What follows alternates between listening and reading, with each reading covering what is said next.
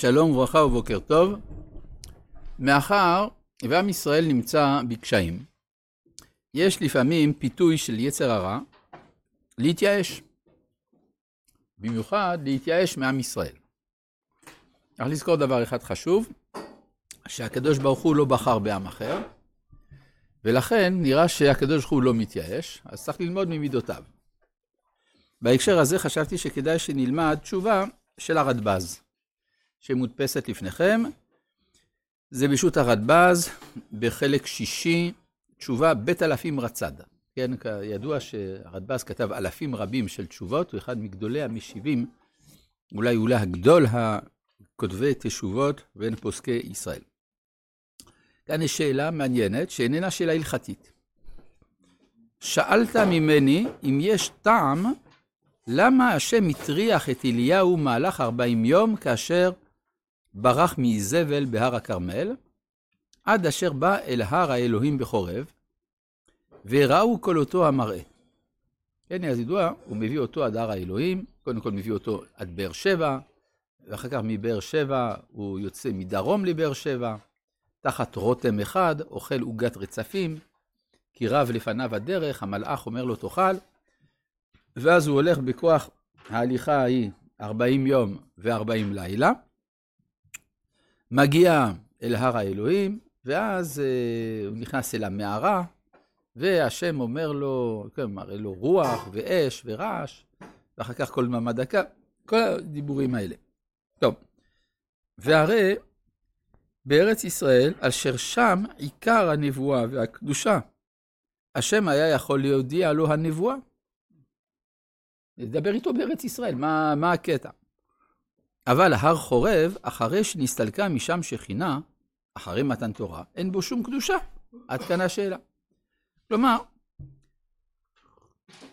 אדם יכול היום לבקר בהר חורב, יש בעיה לזהות, מה, יש, יש שמונה זיהויים שונים, אבל אם אתה מגיע להר חורב, מותר לעלות בהר ולנגוע בקצהו, כבר אין סכנה, אין איסור, אין קדושה שם. אז למה הוא לקח אותו לשם? כן, אה, תשובה.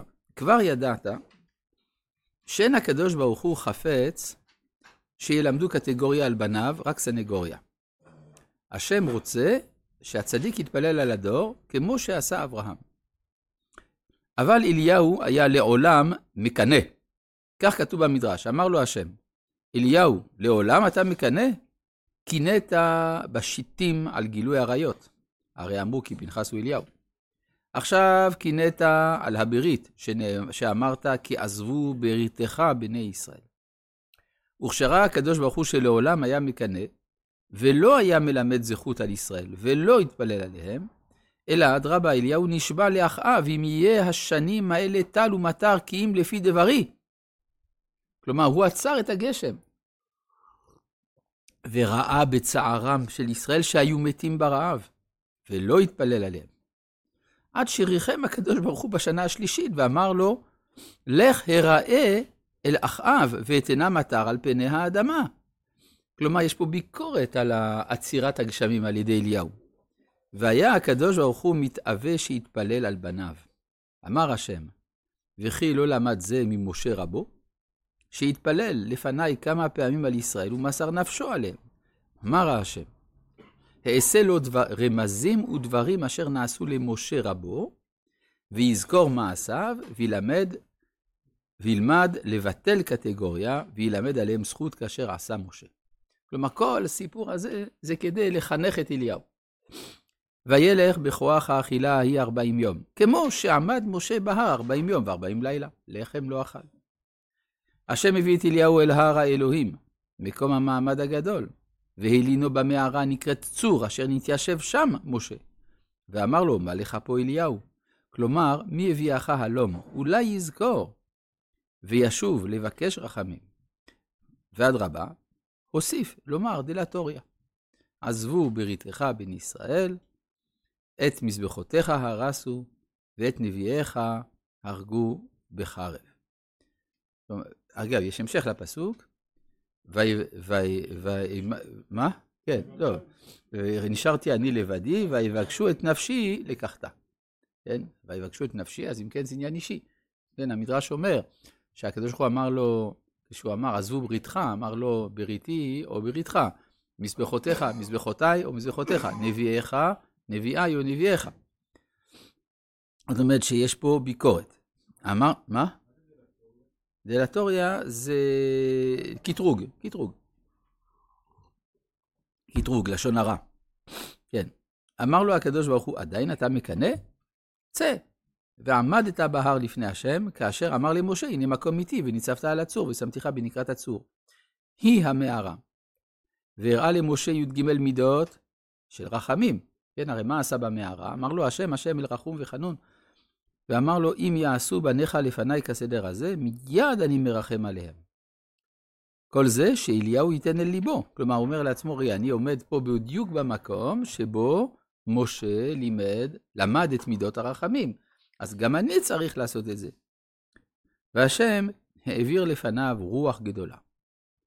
אמרו במדרש, בשעה שהרוח יוצאת לעולם, הקדוש ברוך הוא מרשלו בהרים, ומשברו בסלעים, ואומר לו, היזהר, שלא תזיק לבריאותיי. עד כאן. ועל, ועל דרך זה, השם הראה לאליהו את הרעש והאש. המתרגם ביאר, מלאכי רוחה ומלאכי זיע. אחר כך, כל דממה דקה. כלומר שהשם רמז לו, שאף על פי שיש לו שלוחים הרבה של זעם, אבל חביב לפניו קול של תפילה נמרת בלחש, בקול דממה דקה. אגב, נשאלת השאלה, למה הקדוש ברוך הוא לא מדבר איתו ישירות? אם הקדוש ברוך הוא יש לו טענות על אליהו, הוא אומר לו, תפסיק לדבר לידי אתה תתחיל ללמד סנגוריה, למה הוא לא אומר לו את זה ככה? חינוך, כן? כלומר, אי אפשר לכפות גם תוכן על מי שלא מתאים לתוכן הזה. אז הוא צריך לעבור הכשרה.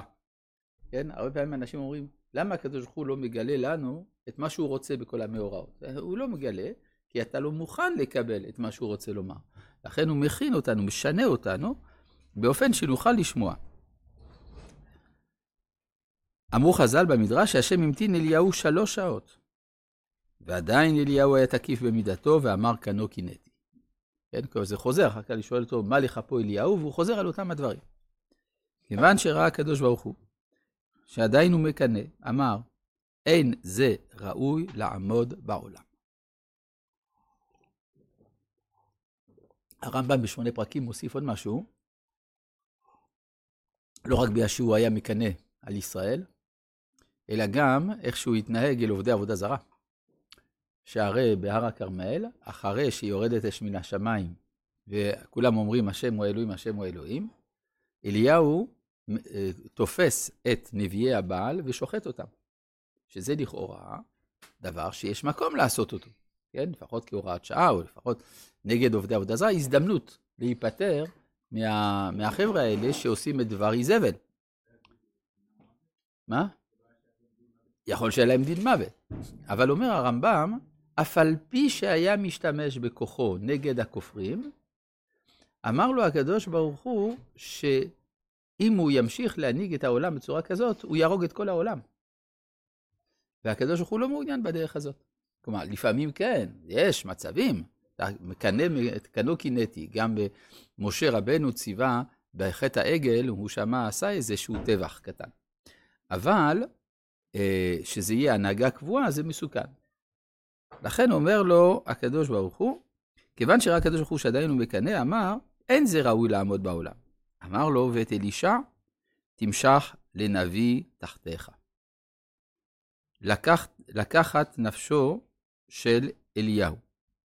זהו אפשר, אי אפשר, שכבר נתתי לו את בריתי שלום. כלומר, להמית אותו אי אפשר. להניח אותו בעולם, גם כן אי אפשר. שלעולם יהיה מקנא, ולא ילמד סנגוריה על ישראל. ילקח, יסתלק לעליונים. עכשיו נשאלת השאלה, בסדר, אז לכן באמת אליהו מת בצורה קצת משונה, זה לא מוות רגיל. הוא עולה אל העליונים. אגב, נשאלת השאלה ההלכתית, אשתו של אליהו היא אלמנה, מותר לה להתחתן או אסור לה? מה אתם אומרים? זו שאלה בגמרא, כן? אז התשובה בגמרא היא שאשתו של אליהו מותרת. מותרת, כן? הוא עזב את העולם, אז הוא כמו מת, אז היא בגדר של אלמנה. לעולם האידאות, אם אתה מקבל את השיטה שיש עולם אידאות. אתה מכניס ראשך בין אפלטון לאריסטו? נו, באמת. ואם תשאל, למה באמת אליהו לא התפלל לדור? יש לו אולי סיבה טובה, אלא זה בגלל שראה בהם שלוש עבירות החמורות, עבודה זרה, גילוי עריות ושפיכות דמים, וחשב שלא תועיל תפילה. אבל מכל מקום, היה לו לעשות מה שעליו, שכבר היו שם צדיקים הרבה, שבעת אלפים ברכיים אשר לא קראו לבעל, ואפילו חרב חדה מונחת על צווארו של אדם, על ימנע עצמו מן הרחמים. ואת זה הוא היה צריך לעשות, ולא כן עשה, ולכן נסתלק מן העולם. אז זאת אומרת שכאשר אנחנו רואים דברים שעשויים לייאש אותנו, אנחנו לומדים מהתשובה של הרדב"ז, לא רק שאסור להתייאש, אלא צריך להתפלל ולתקן את הדור עד כמה שאדם יכול לעשות. רבי